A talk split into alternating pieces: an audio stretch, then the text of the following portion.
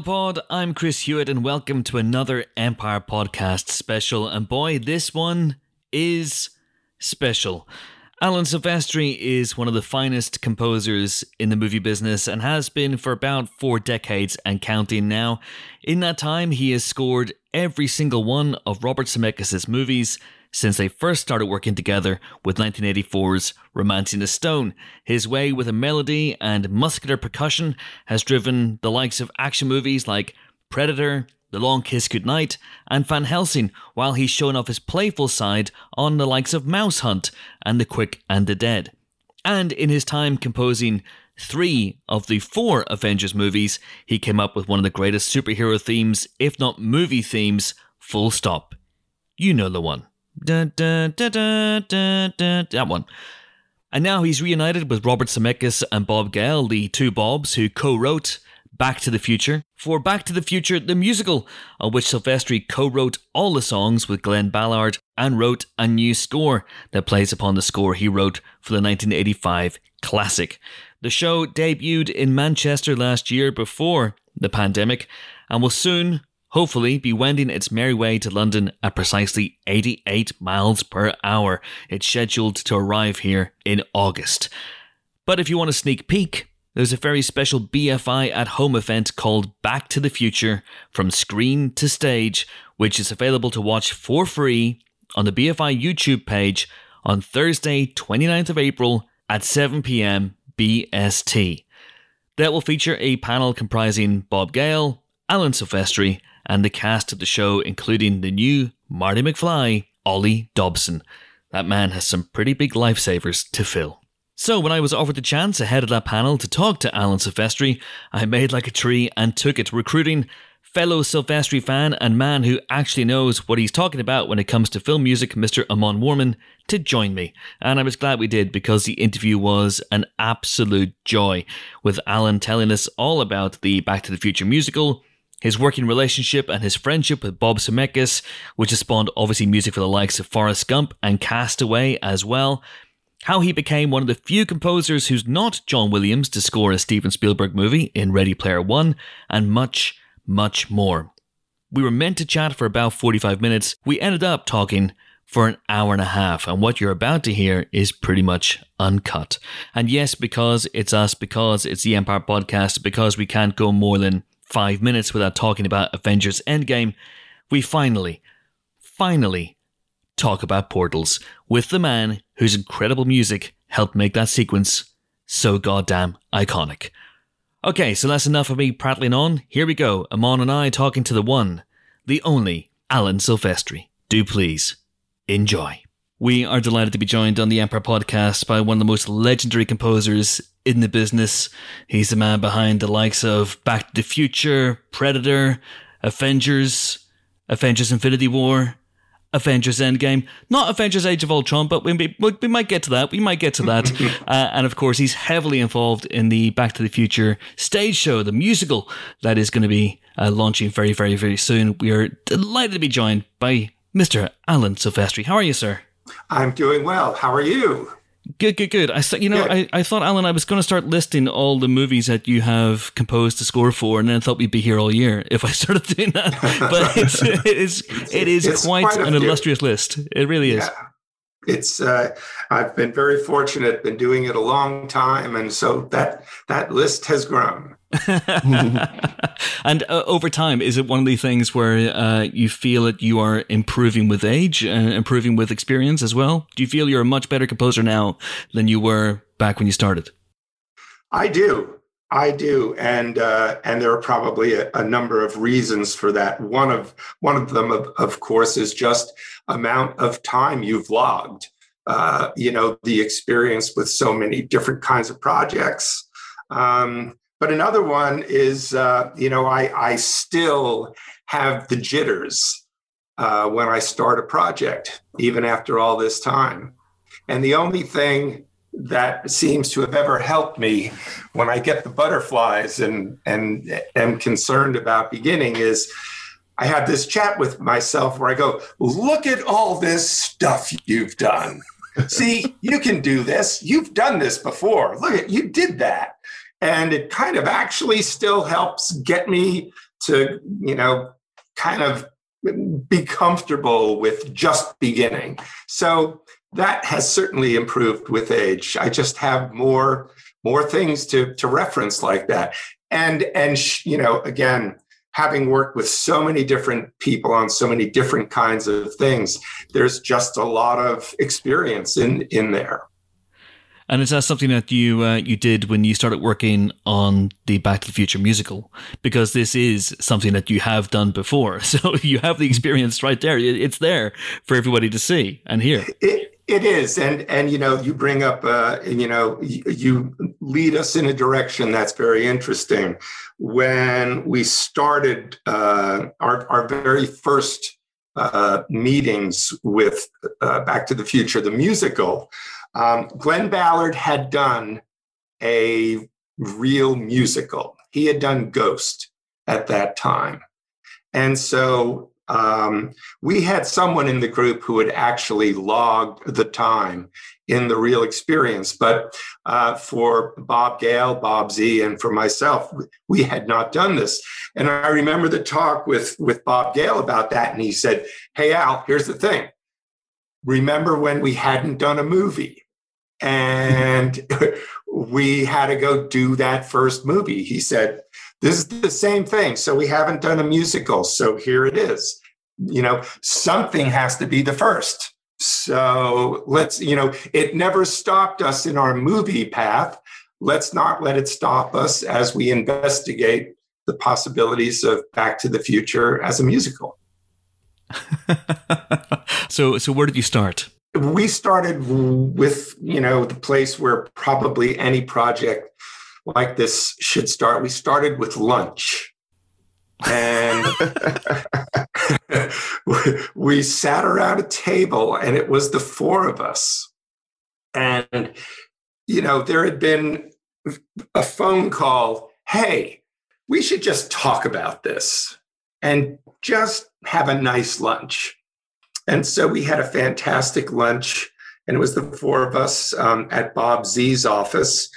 And it really, it really began by, uh, hey, what does everybody think? What does everybody think? Is this possible? Um, how would we do it? What you know? What does everybody think? And we just sat there and talked. And I think we walked out of that first lunch with a uh, a commitment to have another lunch. and that was as really as far as we wanted to go. And um, you know the, the the kind of the the overriding trajectory as a result of that was, hey, you know, we have this story that has kind of been proven over time. We know people love these characters. We know the movie works. Um, so one of the big differences will be the music. So, you know, the mandate was Glen and Alan, you guys go off now and start writing. And it wasn't, there was no more direction at this point than that. It wasn't, you know, go write something for this or go, you know, look at this moment in the film. It was just like, you guys go and start doing things. And that's what we did. And then we booked another lunch. And Glen and I brought some things in. You know, we had mocked him up. Glen's singing everything. I'm doing all the tracks on the box, and you know, we we wrote some things. And uh, some of that material, actually, after 12 years or so, has survived into the present form of the show. So it was an amazing, you know, f- free way to, to begin the investigation. And over time, um, even in that second lunch, uh, we all kind of smiled and looked around the room and went, this could work. You know, channeling Doc Brown, this could work. so that's really kind of how it started.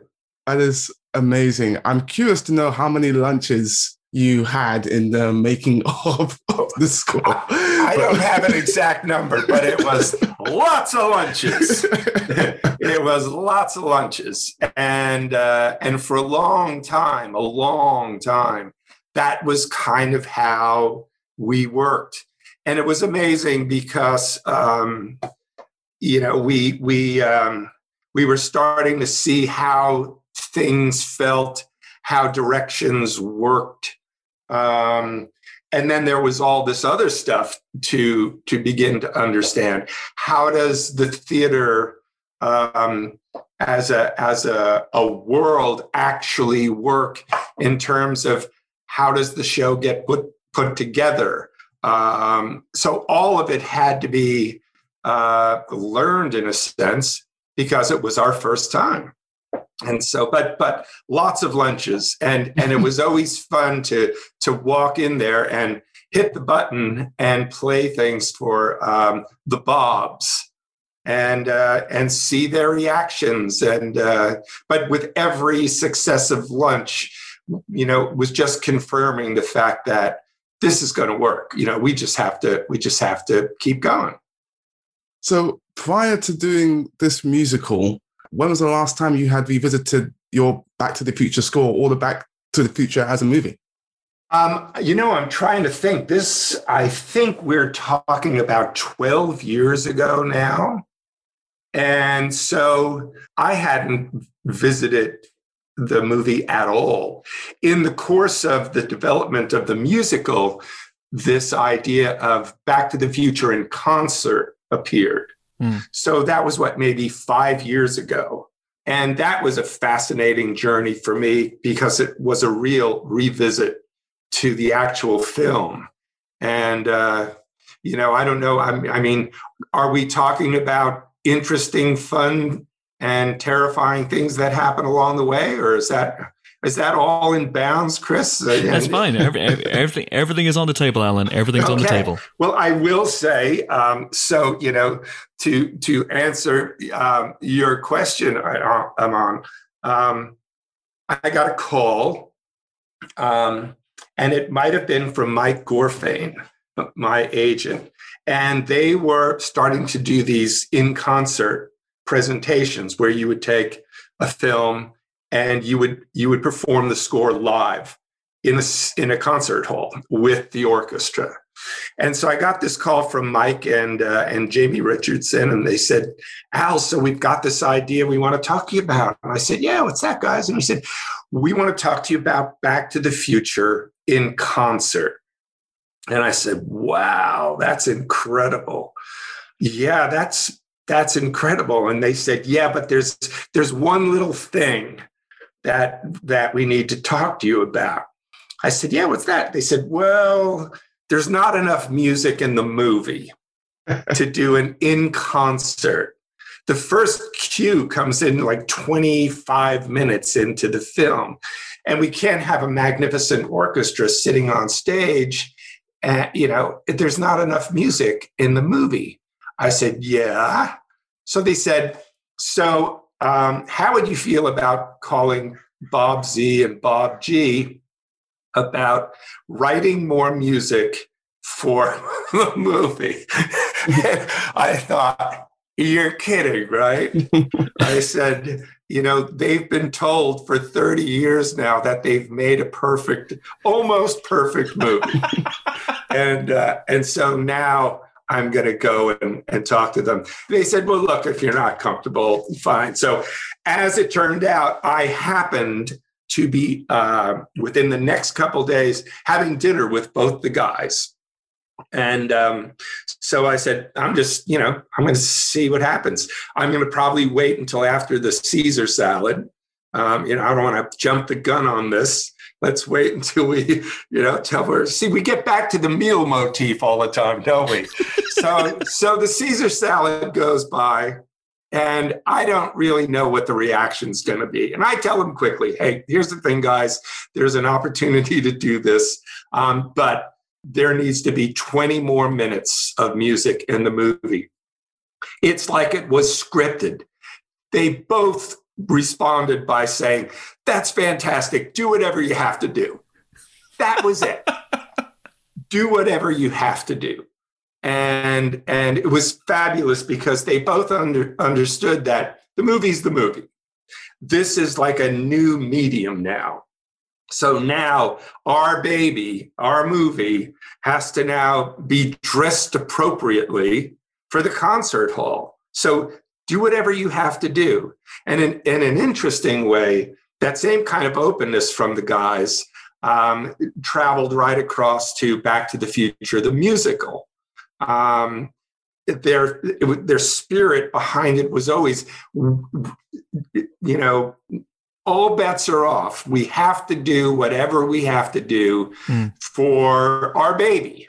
So our baby's going to the stage now, or our baby's going to the concert hall. Just do it, whatever you have to do. Take care of it. Um, so, so they were completely fine with the idea of adding music. So now there's music all through the opening title sequence of Back to the Future. It was all silent in the original movie, and we just heard the clocks. Um, mm. So it was a big revisit uh, to Back to the Future for me. And I learned lots of interesting things. And, you know, when it was first presented, you know, the reaction from people was, wow, that's so amazing. You're going to get to go back and write new music for Back to the Future. and yeah, yeah, yeah, it's going to be fantastic, right? I get to do that and revisit it. And so we start going down the road of looking at what we need to do. And I basically didn't write any new music because anything you did that was outside of the tone yeah. and the motifs and all of that sensibility, anything different from the original film would have been a disaster. And it turned out that the real mission was going to be you've got to add 20 minutes of music, but you've got to make it feel like it was always in the movie. So even someone who's seen the movie a bunch of times will go into the concert hall and they'll go, "Oh yeah, yeah, I always loved that when that was there, and I oh, yeah, I was always there like that. It, it, it had to be there, right? I mean, it had to be there like that." and so that's so it, in a way it was a revisit to Back to the Future. Yeah. In another way, it was it was a real eye opener about how how the identity of that film was so powerful that you dare not, uh, in certain ways, go in there and meddle with it. Very interesting, though, you know. So that happened in the middle of the development of the musical. So yeah. it was an interesting reconnect for me to the original film for sure. So, how do you approach that for the musical? For example, when I think about Back to the Future, I think about your score from a musical point of view. Right. Uh, I think about your score. I think about the the really interesting mix of songs on there as well. So you have the you know those fifty standards. You have mm-hmm. obviously what Huey Lewis and, and, the News did as well. You have the sort of more modern power pop stuff going on as, as well. Right. And so right. you're approaching the musical from you know, the, the, the viewpoint of co-writing songs with Glen, right. co-writing and, and writing as well score for the musical as well and, mm-hmm. and, and, your orchestral score. So mm-hmm. is it a big melange, Alan? Is it a big mix? How did you how did you approach that? Well, you know, it's it's um it your question reminds me, if I might di- diverge for a moment about the mm-hmm. pain and suffering we went through with Forrest Gump. Um, mm-hmm. You know, one week Bob would call and say, Al, get ready. This movie's just going to have so much score and it's going to take your breath away. And then a week later, he'd call and go, You know what? I don't think there's any score in this movie. It's all going to be songs. And we suffered theoretically. And then the day we got to spot the movie and we're sitting there together, it's like it all did itself. Um, you just do what's appropriate. So um, we did have some. Um, some thoughts going into the musical. And this was collective. This is with Glen and the Bobs and me. We thought, well, the Huey songs are iconic Power of Love and Back in Time. So we got to think those are going to be in the musical in some way. And then we talked about Johnny B. Goode. We don't know if we can pull it off live on stage, but we have to look certainly at those three things as being part of the musical um, until further notice.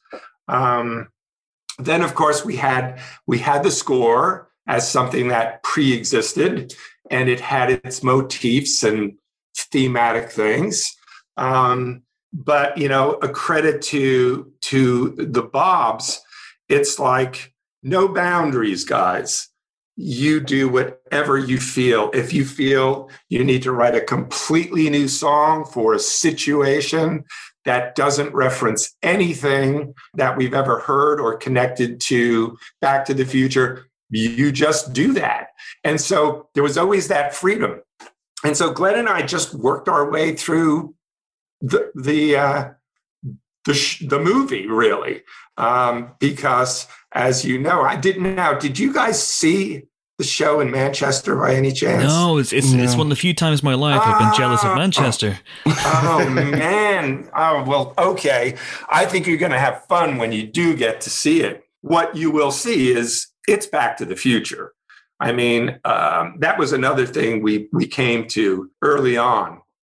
Um, you know, in the very beginning, um, there were these ideas floating around as we're brainstorming, and you know, Wicked had been this incredible success.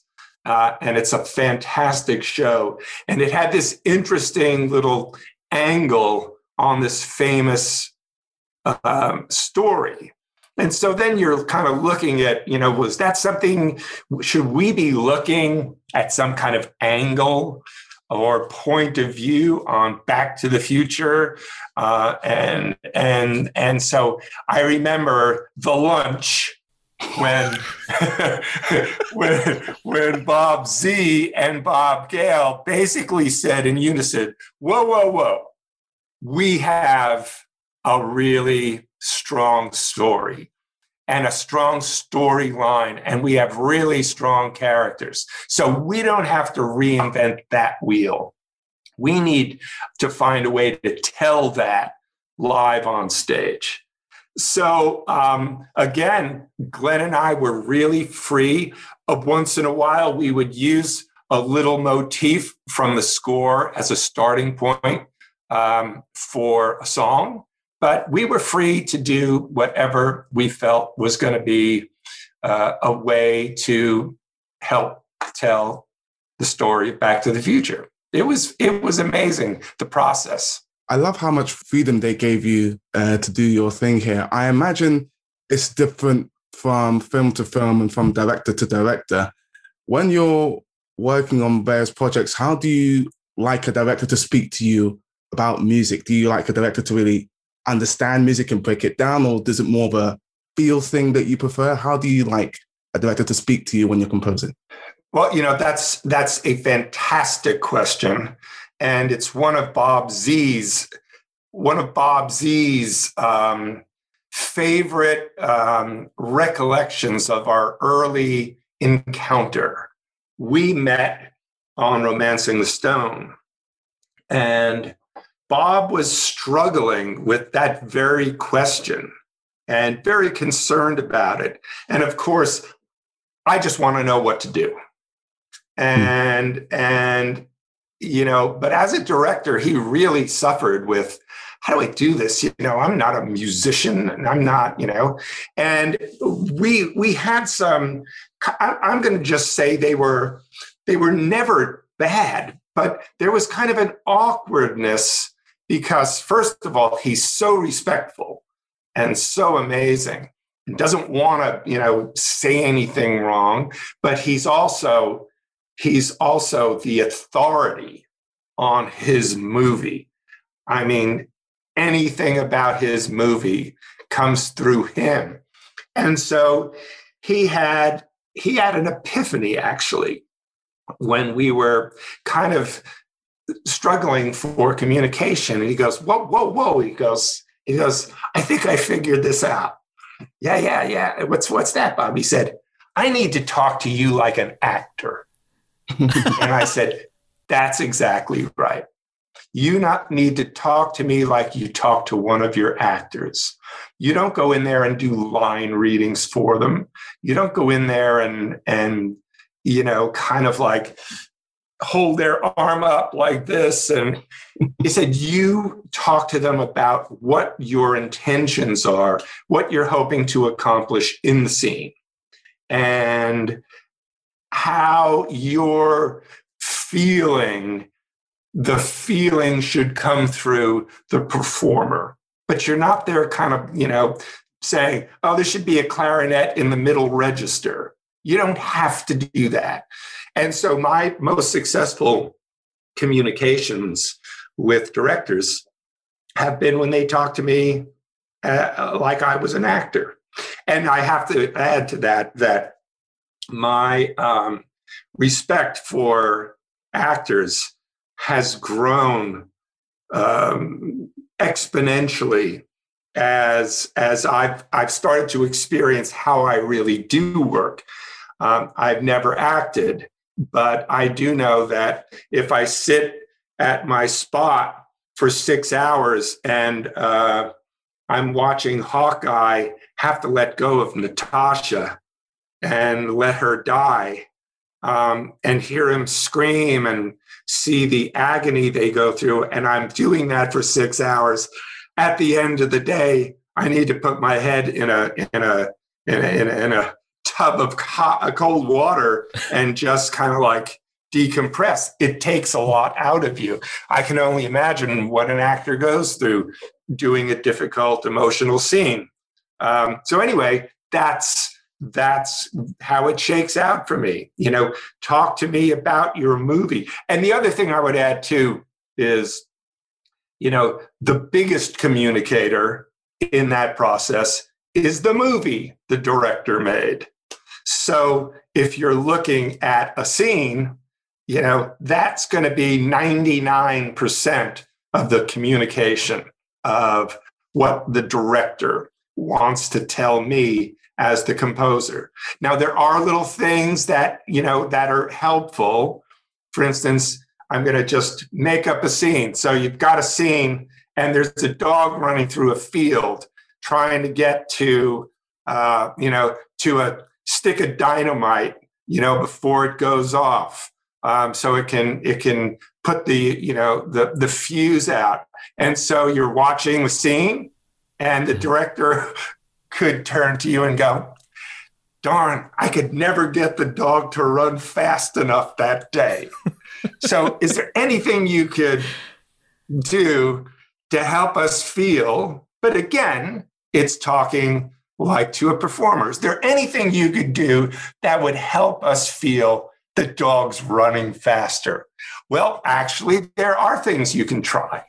And so yeah. if you have that kind of feedback, um, then you know to look in that direction. So it's a very kind of liquid, um, liquid uh, communication. And some people are are like anything else. Some people are much better at it than others, and sometimes people really back away and they don't even comment. And sometimes they're very very specific. So every every every case is unique.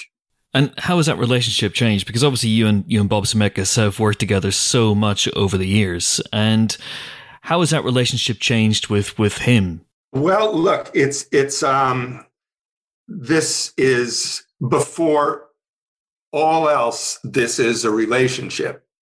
And it's a 35 year relationship. And you know my wife and i have been married 43 years. Um, wow. and you know there it, it, takes certain things to log that time of kind of time in a, in a relationship and there has there have to be things that have been learned. And there has to be a kind of love not even a kind of there has to be love between people to have a relationship um, that spans that kind of time. And when you're talking about the movie business um, the amount of pressure on somebody like robert zemeckis every time out is will stop your heart. And so you know we always have our relationship in the midst of very tense, difficult times. Um, and so um, clearly, we have developed a body of knowledge, kind of like a lexicon, mm-hmm. a vocabulary. Um, and Bob always refers to it as our shorthand. Um, because he can literally say, Al, you know, you remember that thing you did you know, remember that thing you did when she was coming out of the door in that in that movie? Yeah. Well, I, I, don't know. For some reason, I'm thinking we should look at something like that. I mean, that just saved us like four days of trying to explain ourselves. It's like I know exactly what he means, yeah. and so we have all of that. Um, and it doesn't mean it doesn't mean that we have times where I miss the mark for him. Um, hmm and and that still happens. It doesn't happen like it it used to when when um, I was younger. And you know, Bob Bob was very um, he was very supportive of me from the very beginning, and I call him my mentor.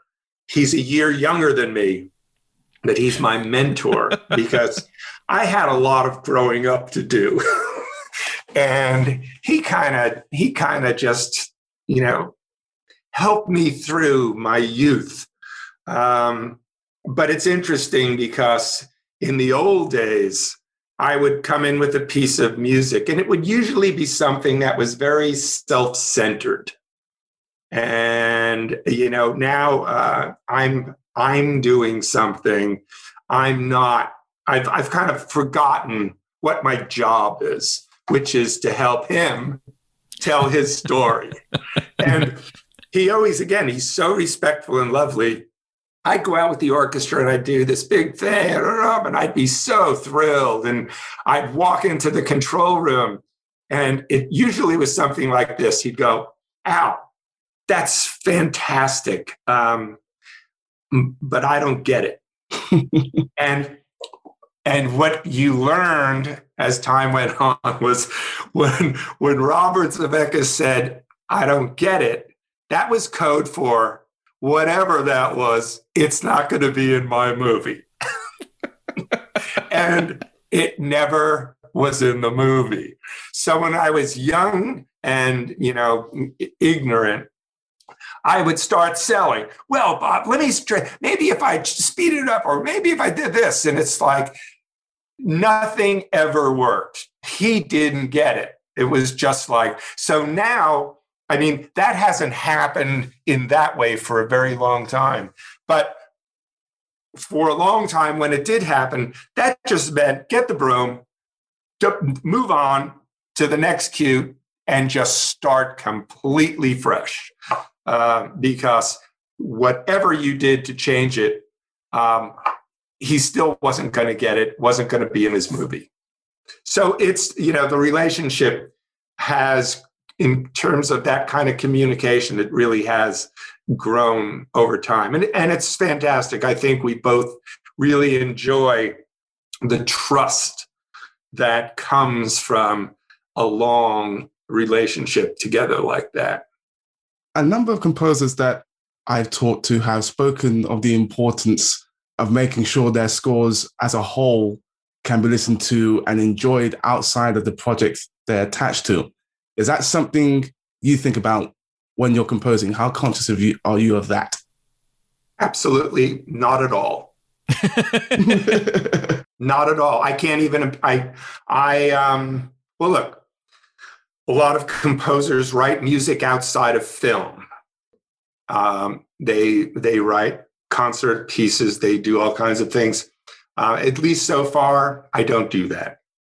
And I don't think of that at all. I think of I think of what is going to happen in this scene that's next that I have to I have to do.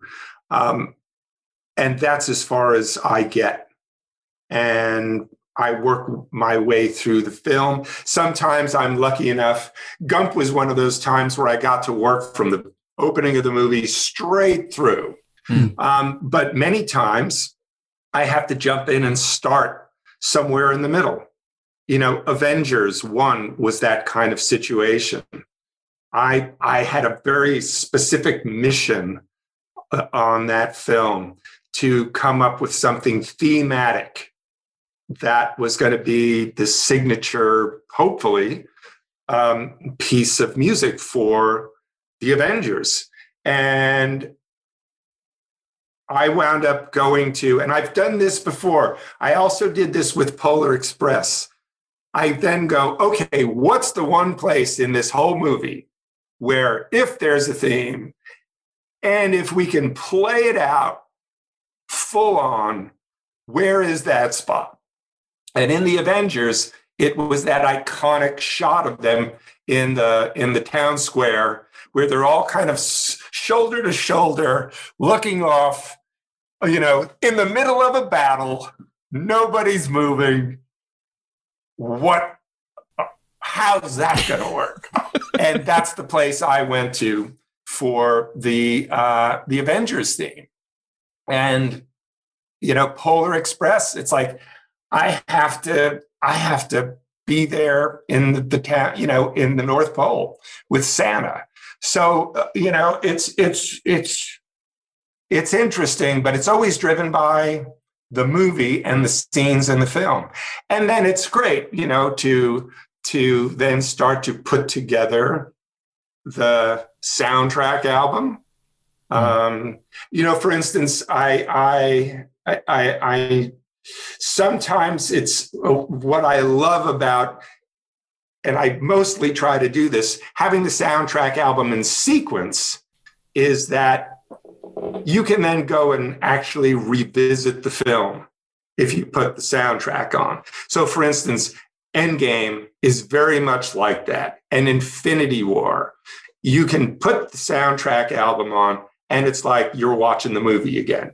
Mm-hmm. Um, Ready Player One, I remembered how much fun it was to send that soundtrack album to Mr. Spielberg because, for the most part, we were able to build that soundtrack album from the beginning of the film all the way through to the end. And it was like, it's like an audible way to experience the movie.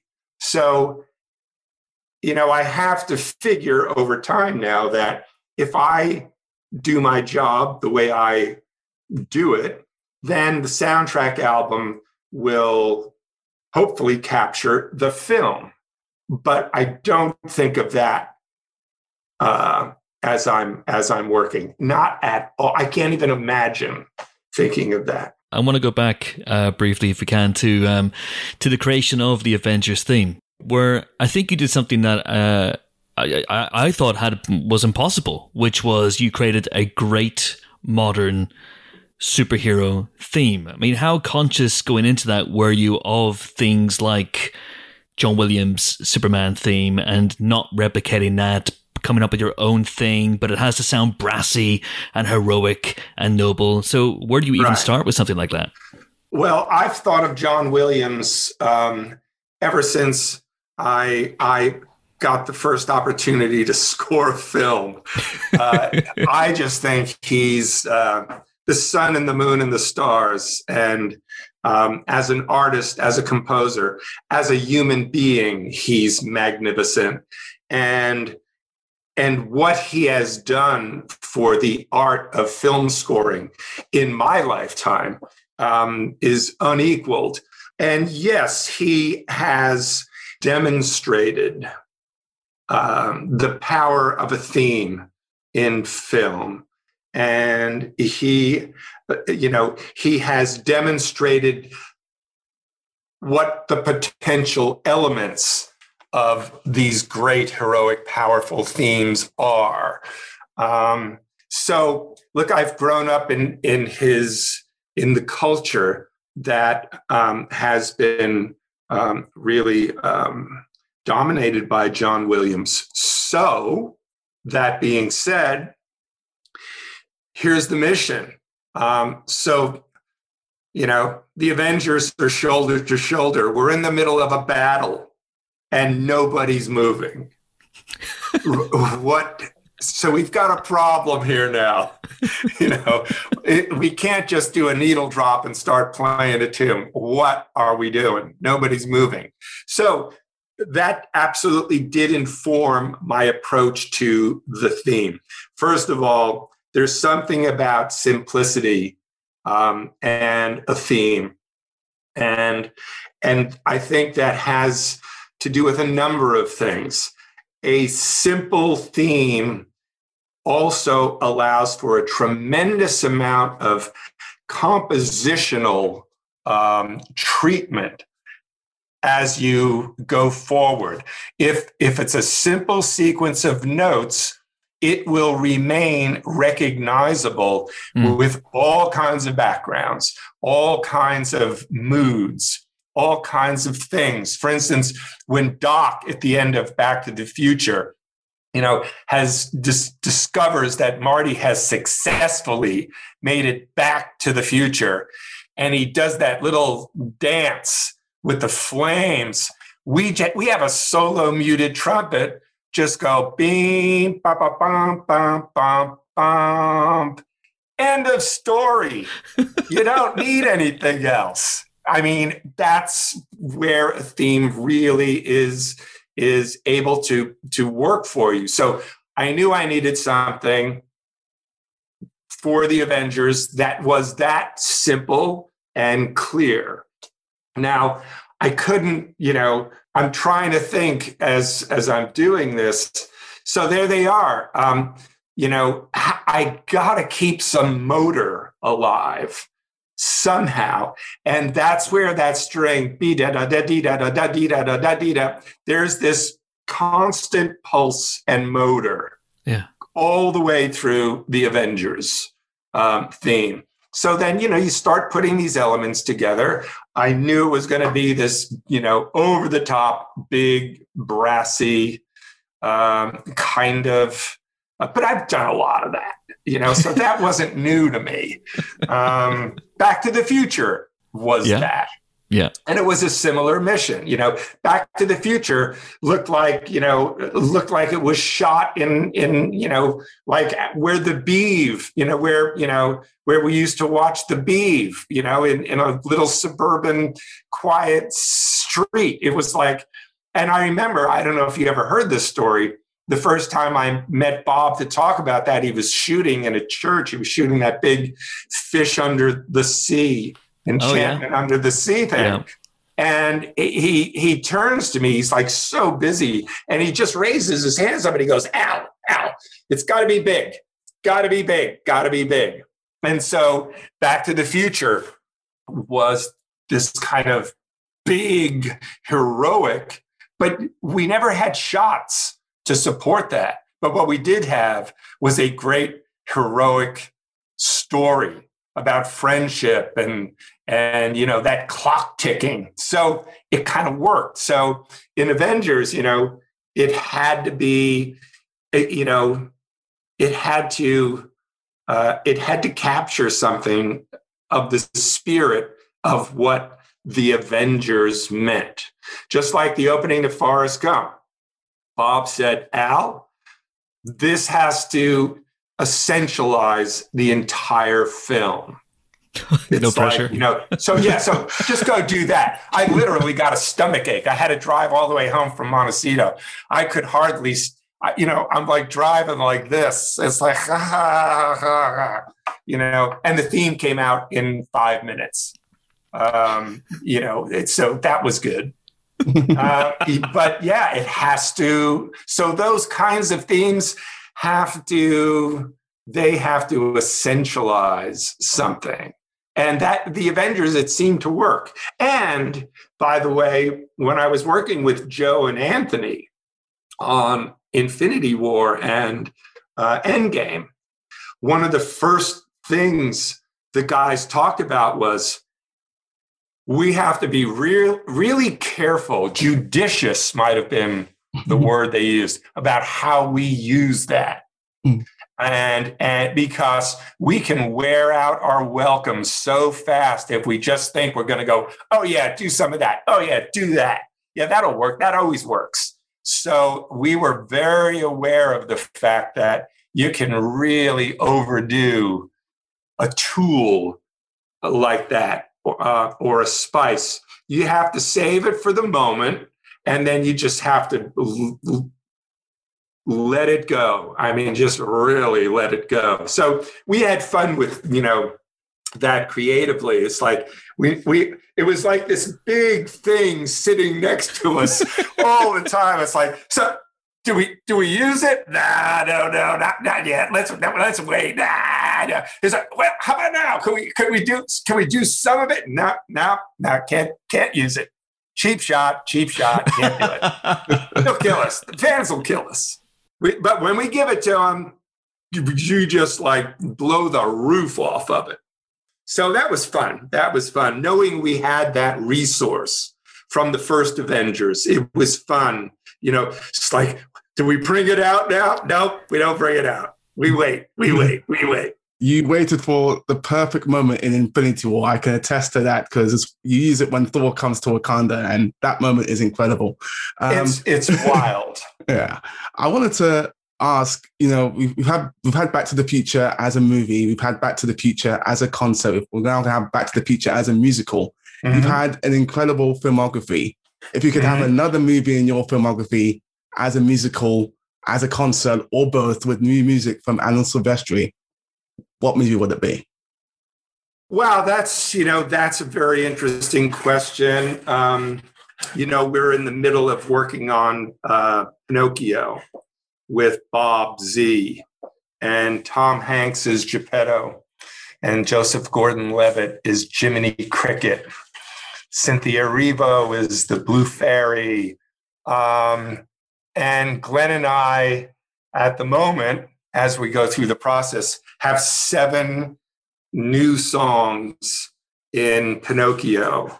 And it's kind of a natural uh, depending on how it all goes, I don't think the film is released until the, the holiday season, not this year, but the next year. Mm. Um, so I'm going to, you know, hypothesize and say that could wind up being something that would that would really be fun. Um, in terms of in concert, there are some other things that might. I, I, for instance, I've always thought Night at the Museum could be a really fun in concert because it would appeal to a young audience. You could do some great concerts in the famous museums around the world. Um, it's a really fun movie story. And I think it could make a great in concert kind of presentation. I know, for instance, a lot of people love Father of the Bride um, you know, in the spring during wedding season. Everybody, so you know, there's all these kinds of fun things. You know, um, we're doing Polar Express in concert. We did one performance uh, in Vancouver. Then the pandemic hit and we were shut down, but that's already well on its way and that will be out there. Um, probably, I'm thinking this holiday season. It depends, you know, those things are booked so far in advance for orchestras. Um, so there are a couple of them I think that would be fun. I mean, why wouldn't it be crazy to do Endgame or Infinity War? I mean, I'll buy a ticket so fast. Yeah. the, the, music never stops.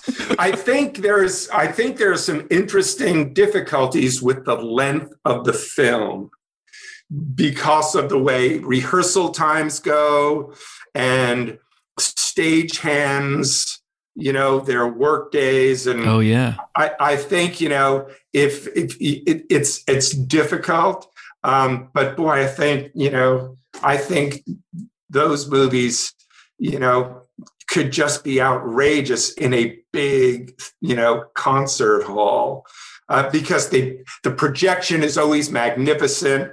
The mix is great. I mean, like you're really watching the movie, and you're looking at this amazing orchestra up there doing it live in front of you. I mean, it's it's a breathtaking peek behind the curtain of filmmaking in a way, you know, because people don't realize oh my God, look at, look at that.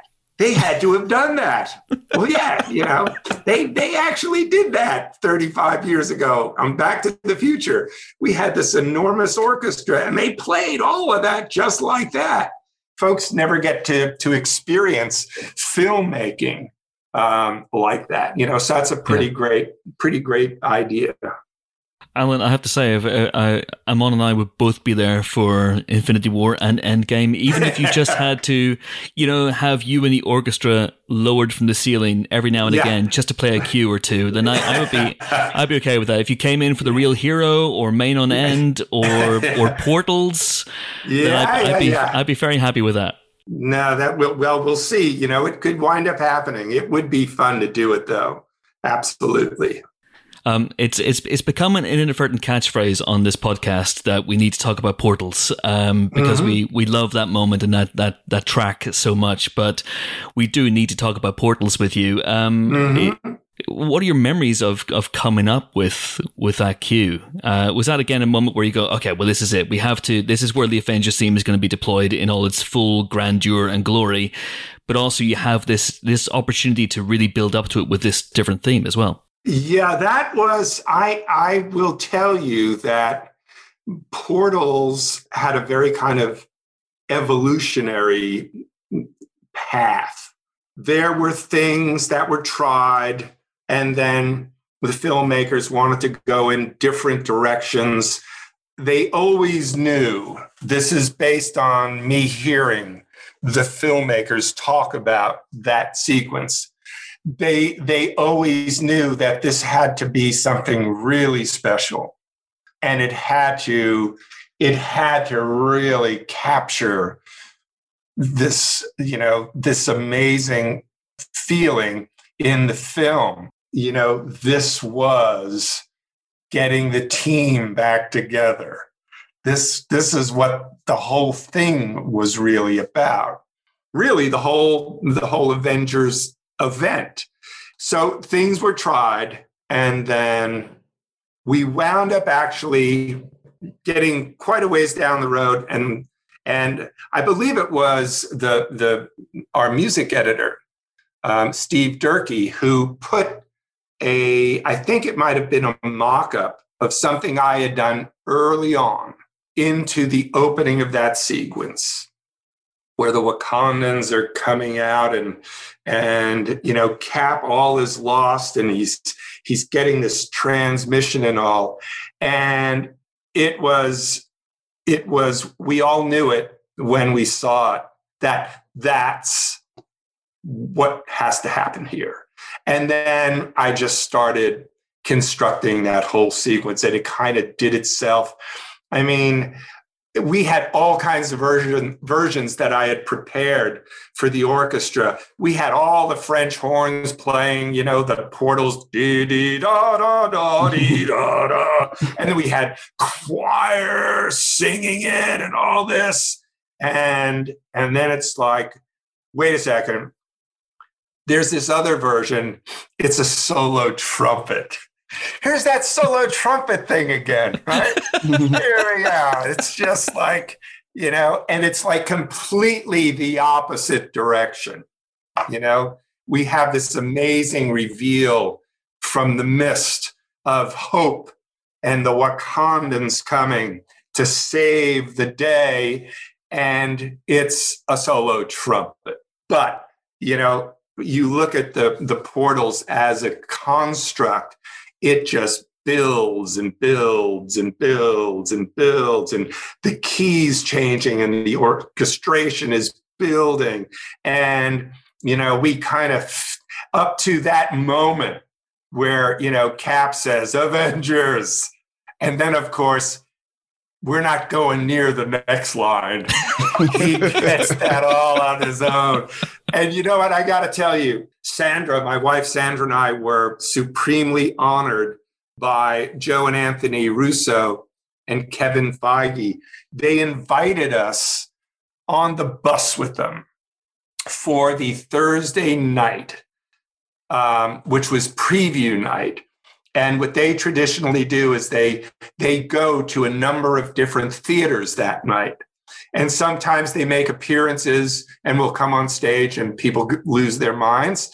Um, and sometimes they'll just file in after the lights go out and watch the movie with the audience. So we got to do, we were in four theaters with them on Thursday night, and we watched the whole movie in Westwood, sitting in there.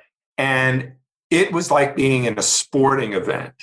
And when the portals thing, when Cap gets the hammer and he goes, Avengers, they screamed, assemble! And you couldn't even hear him say it. The, and they were on their feet screaming. And they screamed for the whole fight. I mean so so it's incredible when when you have a fan base that you know like joe and anthony were so in tune with that fan base and they i can't tell you how many times they would say we have to take care of the fans here. And it, it, didn't mean he those guys were playing to it. It just meant they they're gonna expect something here. We have to find a way to to honor their their commitment to to the Avengers. And it was the most respectful, great way the guys always considered their fans. I mean, and sure enough, you know, look at how the fans responded to their films. I mean, it was crazy because um, they were feeling the love, you know, the mm. whole time from the filmmakers. It was great. And you must be pleased because so much of the, the impact of that scene is is is down to you. So, whenever you're seeing people react like that in the theater, are you are you proud? Are you delighted? Or are you secretly screaming at them, "Pipe down! You're screaming over my music. Show some respect. no, no, no, no. I look, I um first and foremost, I want to see a smile on my director's face. Because that in a very profound way, I can say that is really my audience. And if my audience doesn't get it, the folks in a movie theater are never going to hear it.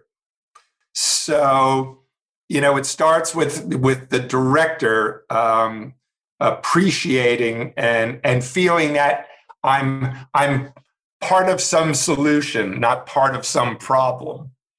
And um, so I'm already um, very happy when the director's pleased with it. But yeah, certainly, um, you know, to sit there that night um, and watch the film, and the audience physically participate front to back. Nobody cares if we're not hearing something at any given point.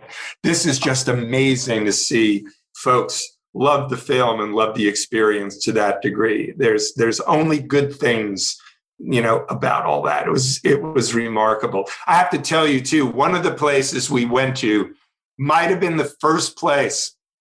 We're getting in the bus out at Burbank Studios, and uh, they said, we're going to go we're going to go to the i think it was the el capitan theater on hollywood boulevard right now what's been happening is so this is a thursday at like we're going to walk in the back door of this theater at five o'clock right mm-hmm. mm-hmm. so since monday at 8:30 the people in that theater have not left the theater.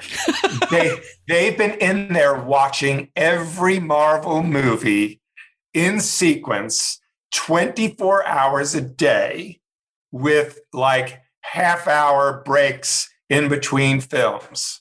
All their meals they've been eating in the theater, sleeping, they have not left. So when we got there, at five o'clock on the Thursday afternoon, um, Captain Marvel had just finished like 30 minutes before we got there. So they had just watched every Marvel film in sequence. Wow. And then we are marched out on stage, and it's Kevin Feige and Joe and Anthony it's the it's the writers, Markus McFeely, It's Jeff Ford and me.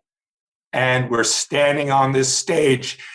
It was unbelievable, you know, for us to be there with fans on that level.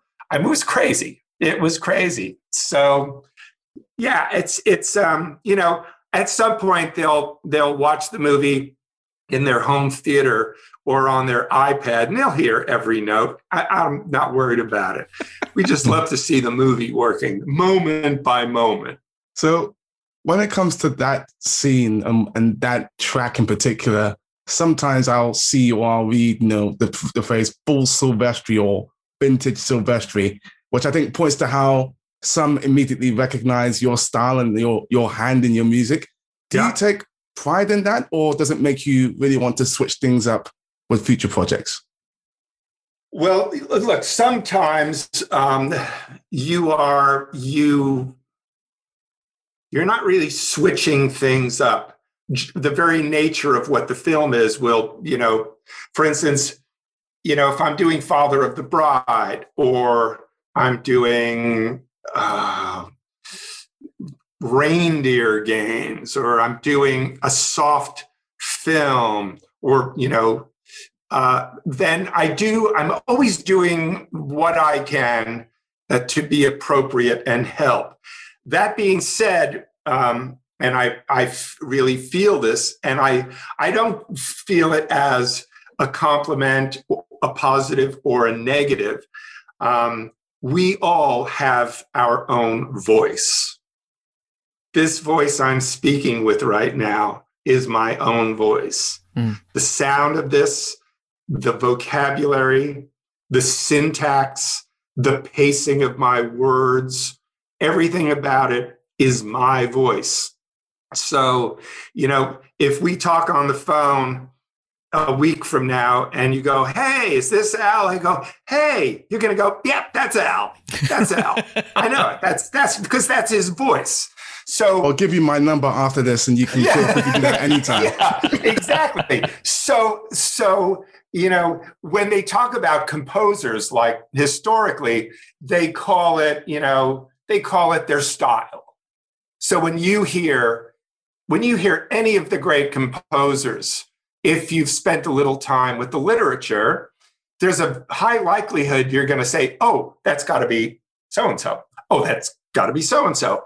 What is that? Is it because it's the same sequence of notes? Not necessarily. It's their voice, it's how they put music together, how they rhythmically, you know, interface with music, how they harmonically um, interface with music. So I clearly have my voice. And if I go back and look at the Doberman Gang, which I did when I was 21 years old, and it's like 50 years now, that's my voice. That's my voice. Mm. If I go look at an episode of CHiPs, that's my voice. And it really doesn't matter where we go from there. It could be Forrest Gump. That's my voice everywhere because it is. That's how I put notes together. It's harmonically how I feel things. You know, when I'm working on a scene like like there's that lovely scene in Father of the Bride where George has his his grandchild and his child in his arms at the same time and it's this big sequence you know because his his daughter's in labor and his wife's in labor at the same time. I mean when i'm working on something like this if i don't have tears in my eyes i'm completely lost because i am my only metric for whether something is working or not there is nothing else. You can't go to a book and see, see, they did that in this movie and that works. So just something like that'll be good. You know, there is no metric. It's it's me and it's how I'm feeling.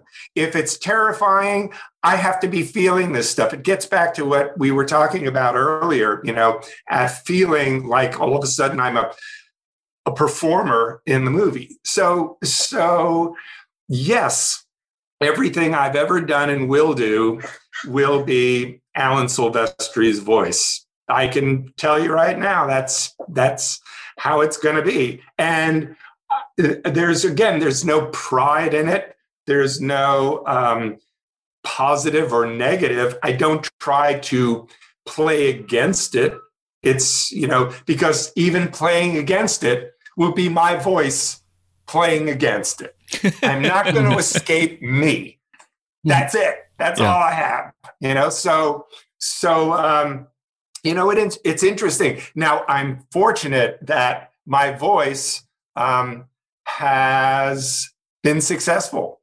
That people and you know again we begin with filmmakers and then audiences have responded to my voice for all this time that's a miracle um, but you know i'm for in that i'm i'm fortunate.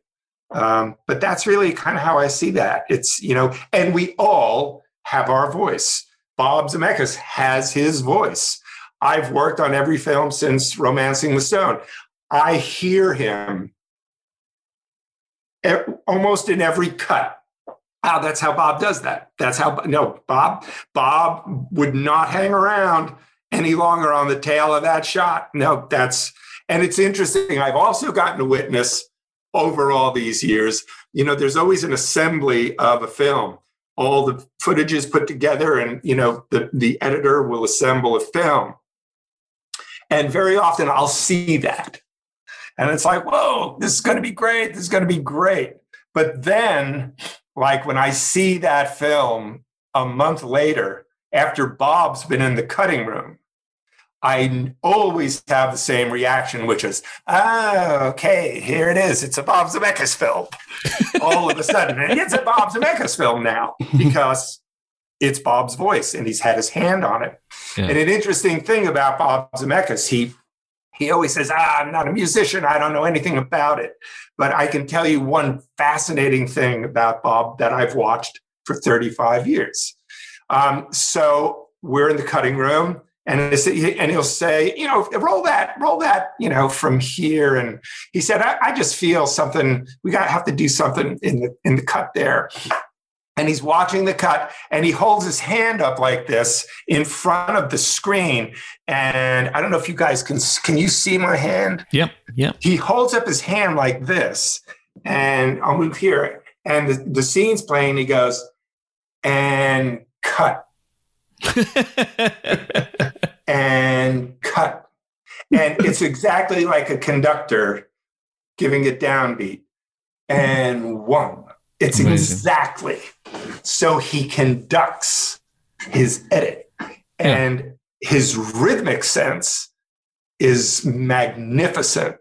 And it turns out he's incredibly musical there has to be, doesn't there? In directors, yeah. there has to be a musical sense, a rhythmic sense, because quite often you're cutting scenes without music, or at least you know with temp music. But I, I you know, I've I've seen I've seen sequences without music before, and I, I yeah, it, my mind is blown about how they they cut that together. Yeah, yeah. So Bob is is intensely musical, and you know, if you are sensitive to his rhythmic sense you just follow his movie. He he will lead you down the right path. You just have to listen to his his movie. It's it's fantastic. Earlier on, you mentioned working with Steven Spielberg, and you worked with him on Ready Player One, obviously. Mm-hmm. And right. there, you get this this fun little game as well, where you're referencing your own Back to the Future score as well. But right. But going into that, talking about retaining your voice. How much was there a balance or how much was there a war inside yourself between retaining that Alan Silvestri voice and knowing that this is one of the few Steven Spielberg films that John Williams hasn't scored. So do you do a John Williams impression? How do you how do you balance both sides of that? Or was that even a discussion for you? You know, the way that project came to me, clearly you will if you're human, you will have this, oh my God, what, oh my God.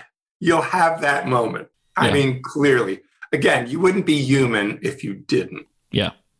The Back to the Future things, of course, were easy um, because they were Back to the Future. And Mr. Spielberg didn't want something like Back to the Future. He wanted Back to the Future. um, I knew how this project came to me. Um, Mr. Williams was just unable to do two movies at one time. Yeah.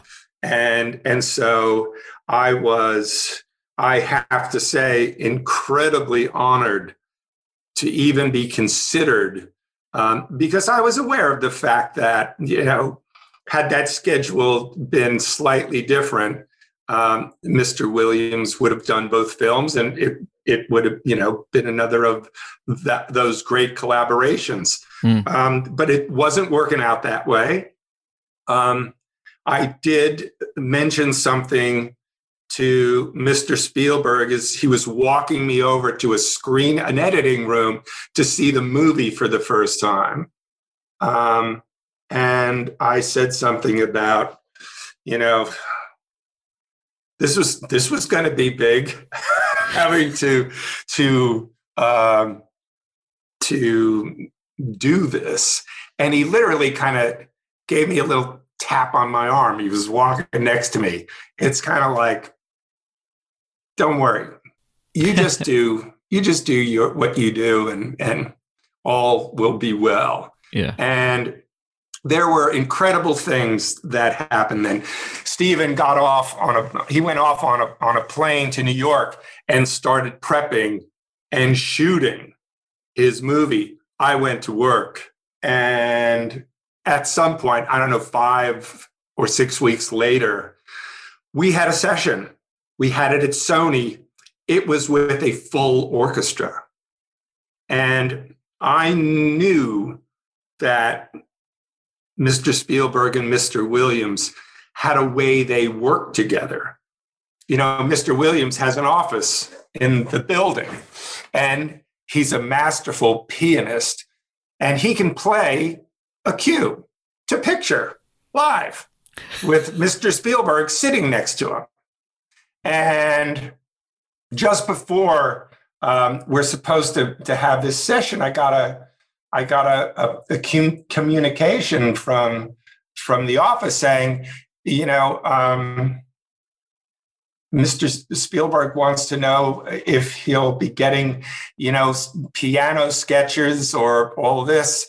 And I had to write a very kind of, for me, it was a difficult email Mm. And I had to, I had to say, you know, literally, dear Steven, I know how you've um, worked with Mr. Williams. You know, I can't do that. Uh, I said, and I, I, I can do mock-ups of, of certain things, but some of these things for the time frame, there's no other way for me to show it to you than to show it to you. And he was just, again, so loving and supportive. It's mm. like, I'll see you on the day. I'm really excited about it. So here's the day. We're going to do this big session. And, you know, Steven sits eight feet away from where you are on the podium. He loves to be in the room. So there he is, right? And so I'm thinking, oh God, okay. So one of the things I did um, was the fanfare that yeah. happens early on. I think it's when we find our first key. And so I go, okay, everybody take out, you know, 1M4, whatever it is. Steven's sitting there. And so I'm up on the podium and I give a downbeat and it's like, yum. And they play and it's like, and Steven gets off his chair and he goes, sold. it was his first his first criticism and it was you know i i i know that he was taking care of me through all of this. He knew how difficult potentially this was because, as you were saying earlier, not many folks have had a chance to, to work with him as a director. It's always been Mr. Williams. So, if I may elaborate one moment, I think you'll enjoy this. Yes. Um, so, I get a call I don't know if it was our first day of real scoring now or the second day, but I get a I get a, a, a text or I, I it, it could have been a text. It could have been a FaceTime because S- Steven constantly was FaceTiming. That's how we talk. Um, but but I think this was a this was a, an email, and he said he said Al, um, Johnny wants to know if it's okay to visit. so, so I'm like, uh, please tell Mr. Williams he can do whatever he wants whenever he wants. so, you know, um, the next day, we're in the studio. We had started rehearsing, and I'm up there. Steven's always in his place, eight feet away. And, you know, a lot of the time he's videoing the orchestra and, you know, he's having a great time always. But now it's serious. We're like going through the movie. So I'm rehearsing, and all of a sudden I start to see the orchestras like, it's like they're distracted. I don't know what's going on, but you know they're kind of looking out, looking, and then they're back playing, and then they're looking, and I, I go, ho ho ho, you know, and I turn around, and I'm looking through the glass in the control room, and standing in there is Mr. Williams. and it's like, okay, guys, I get it. Now, this orchestra has played with them, their, with him, their entire life, and they adore him. And so, I think at that point, I said to the orchestra, just when I thought I couldn't get any more nervous. so we pause. Mr. Williams walks through the uh, the the door, and I go over to him, and he's just lovely as always, and he holds my hand, and he goes, he goes, Alan, thank you so much for let, letting me come visit today. He said, you know, I haven't been to anyone else's session in 35 years. And he said, he said, I've always wanted to hear what this room sounded like when someone else was making the noise. and then he proceeded to walk over and sit down next to Steven.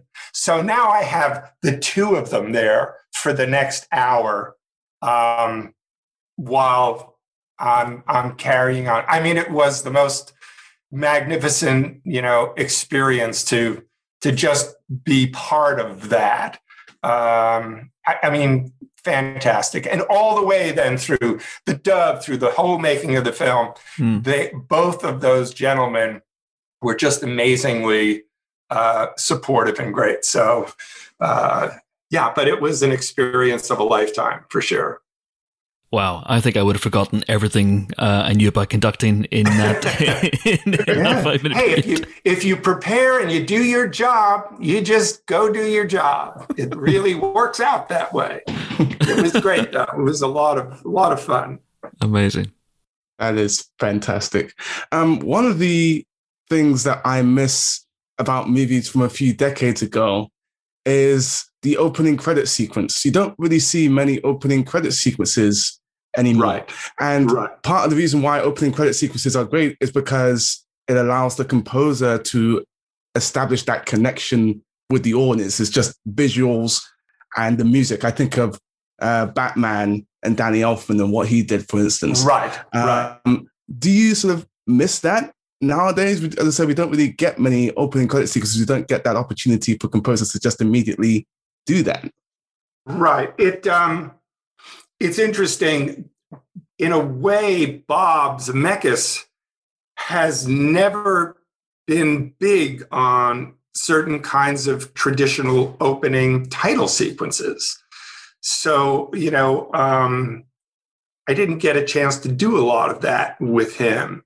You know, again, it's it's almost like certainly, you know, the James Bond consciousness um, they brought title sequence to a, a thing unto itself. Mm. And when you would wait for the next Bond movie to come out back in the day, the title sequence was like its own movie. And that was fun. Um, you know, as we've evolved and, and, you know, and we will e- continue to evolve, that whole idea could come back it it is it is an interesting um, place to set a certain kind of tone, promise a certain kind of st- storytelling. Mm-hmm. Um, I think a lot of filmmakers, you know, they've moved away from that. They don't want to reveal um, that kind of content before the narrative begins. Um, it's all it's all style and storytelling. Um, it could come back, and all of a sudden, everybody could be doing main title sequences again. Yay! yeah, no, it, it, really could. For instance, um, I think we've gone through a, a, a, a long period where there was a kind of aversion to a theme, to a movie theme, mm-hmm. Mm-hmm. where filmmakers didn't necessarily want an identifiable theme. They wanted more of an atmospheric sense so that music was always really, you know, kind of distant and not ever kind of leading or commenting or any of that. And that's fine too. That's a style of storytelling. I do know when um, when I was hired to do the Avengers, the first Avengers, that was one of the first things that was said to me is we want a theme for this movie. And they were very clear. That was Kevin Feige and Joss Whedon. They they were very clear about that. We're not looking for something atmospheric. We're not looking, we want a, an orchestra. We want this big theme for our movie. So, you know, that's more of that could come back with time. Um, but you know, it's a it's a it's a stylistic thing. Mm. And things come in and out of favor. We've seen that, you know, forever. So maybe it'll be back. it's interesting. I, I, mentioned Predator right back at the beginning of uh, of the introduction, yeah. um, and that that's a, that's a movie with a with a credit sequence. That's a movie where you're totally. establishing the theme right from the off. Totally. Yeah, yeah. And I mean, it's like it's introducing characters, it's hmm. setting environment. We certainly set up the tone. You know, if there's anything about that movie and about that score, it has to do with muscle and, and so you know we we definitely flexed our way through predator. And and we had to because arnold was a big presence. And there wasn't a lot of dialogue in that movie. Yeah. You know but but it was about communicating that kind of power and muscle. I mean the whole com- culmination of the mo- movie was a, a cage fight basically. Yeah mano yeah. a mano, you know? And so hopefully that's what we were communicating in that first opening couple of bars, um, you know, for that main title. Absolutely, and uh, yeah, I've got to go, Alan. But you mentioned um, you mentioned obviously uh, doing the first Avengers and then Infinity War and Endgame. Mm-hmm. The odd one out, obviously, is Age of Ultron. Mm-hmm. Can you, can you, talk about what happened there? Was that something? Was it ever offered to you, or or was that something where they they decided to move in another direction?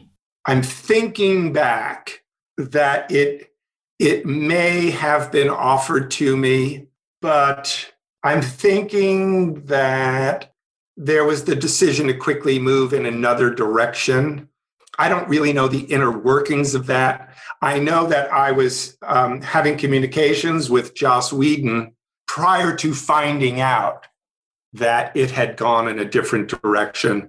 We had been communicating. He had talked about you know how how great it was the experience on the first one we were looking forward to doing it and um, one day i got sandra said i just got a call from my sister in florida in jacksonville and she just read an article that someone else had been hired to do the next Avengers film. I had never heard that oh, wow. that had happened.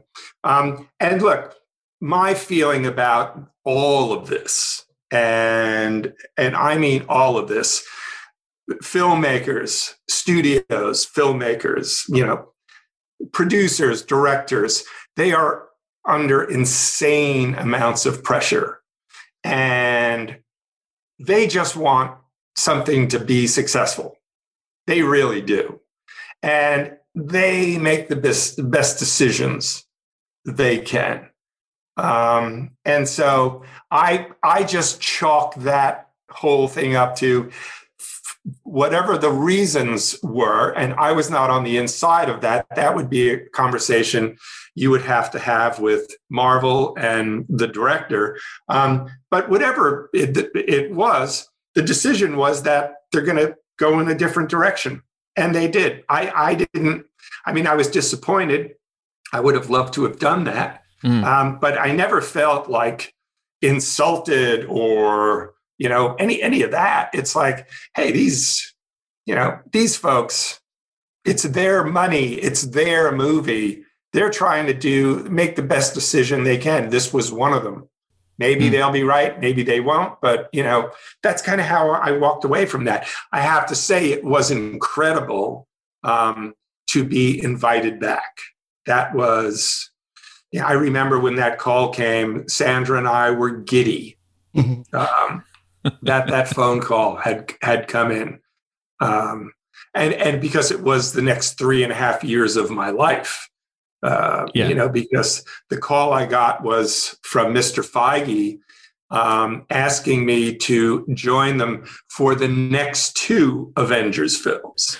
not he he. I remember he said, "I'm not calling to ask you to do a movie. I'm calling to ask you to do two movies."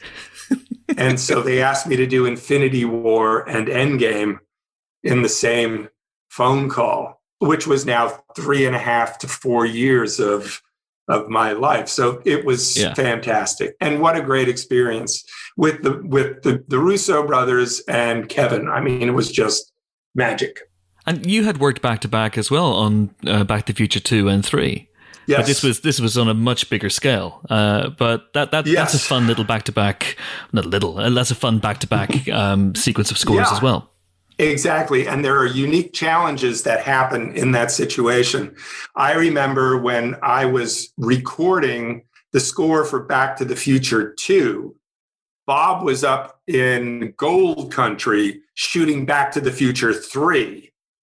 And I would be in, in the studio, probably Todd AO.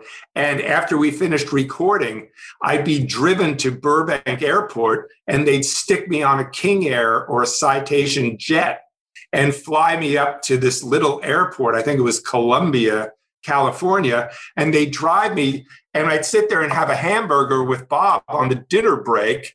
And we'd play him the cues for the day. And then they drive me back they drive me back to the airport. I'd get on the plane, land in Burbank. They'd drive me to the hotel. I'd be in the studio all day the next day. They'd take me to the airport. you know, so it's crazy. Infinity War um, wasn't quite like that, but there was clearly this feeling of even through Infinity War, we're already working on Endgame in some way. We're already, you know, involved in the future of all this because I had to know. I had to know where this was all going. So I had the context f- for all of it. Mm. So it was wild.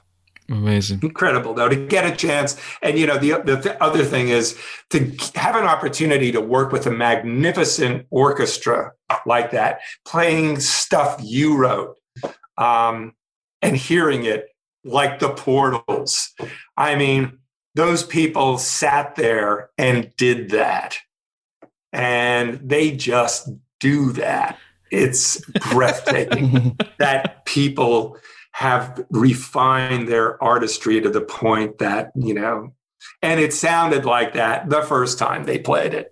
Every cue in all of those movies basically sound sounded the way they did after take three on take one. It, it, these folks never having seen any of the music, you know, just they just walk in and do it. It's it's breathtaking.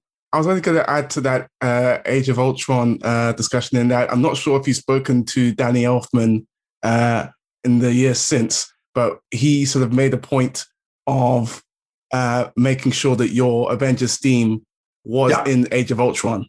Yeah, yeah. It's it's you know I um I, I did not I've never spoken to Danny about it. Um, you know I have a, a story about Danny that goes back many many years. When my child was two years old, he was diagnosed with um, type one juvenile diabetes, and after the shock of all that, my wife and I decided we should try to do some fundraising to help find the cure. And the idea was let's do an evening of filmmakers and their composers. And so I reached out to Dave Grusin, Sidney Pollack. Um, I was there with Bob Zem- Zemeckis. We had a 70 piece orchestra that night, and we had um, dailies basically of Forrest Gump. And I had just started to write for it. We did some of that. Dave Newman was there that night. Um, Danny was there that night. And I will never forget it because my son, who is now four years old, his favorite film in the world was Nightmare Before Christmas. and so Danny agreed to come and do this evening with us. And so Danny comes out on stage. We have a 70 piece orchestra. We're in like the Hilton Hotel in Beverly Hills. And he, he, he calls my son down to ringside. So my son is on his mom's lap, and Danny gets on his knees and sings Jack Jack's lament to my son. Wow. So forever and ever, Danny Elfman will have the most special uh, of places in our hearts. So Dan, Danny's a, you know, he's a magnificent artist, magnificent human being. I feel he would always do whatever was appropriate and the right thing. And for me, Danny can never make a mistake. He's Oh my god, spectacular. that's beautiful. That's beautiful. I'm sorry. What what, is, what age is your son now? You said He's now my son is 31. thirty-one. Wow. Yeah, and he's doing well, which is a big deal for folks with diabetes. It's a very difficult life they lead on a Yeah. daily on a daily basis. It's it's very difficult. So I I have to ask one last question, which is while we're talking about great lost Silvestri scores that never were, yeah. were you ever working on Bob Zemeckis' Yellow Submarine? Because I feel that's one of the great lost movies of the last couple of decades. Um, I was not, and I was. Um, yeah, and but here I'll elaborate. Okay. At one point, Bob needed to really demonstrate what he was talking about, and so he did. He did a a, a big day at Sony, and um, he had a. I guess these folks were the most famous tribute band to do Beatles material. And he was shooting mocap. And so I was there with him for the day doing all this. And I remember Rick Carter was there all day, his Uh-huh. art director. Um, and they put together something like a seven minute reel, which was all the cinematic techniques Bob was going to use to do this. And apparently, for whatever reason, the whole project was shut down. So we never got to the next step. I never got to actually working on um, on the film. Uh, the whole thing, you know, before any of that even happened, it was going to be very expensive to make that film. And um, uh, what I had heard was that the studio really loved this five or seven minute reel, but for whatever reason, again, I was not privy to that information. They decided not to to go on with the project. So I, you know, I I was getting ready to do whatever I was. by the way, I mean whatever I would be called upon to do for Bob. And you know, my my standing position with Bob is, You know, first of all, I never assume he's going to call me ever. I'm always thrilled, you know, the day he says, Hey, Al, I need you to put a little time away for me in the spring.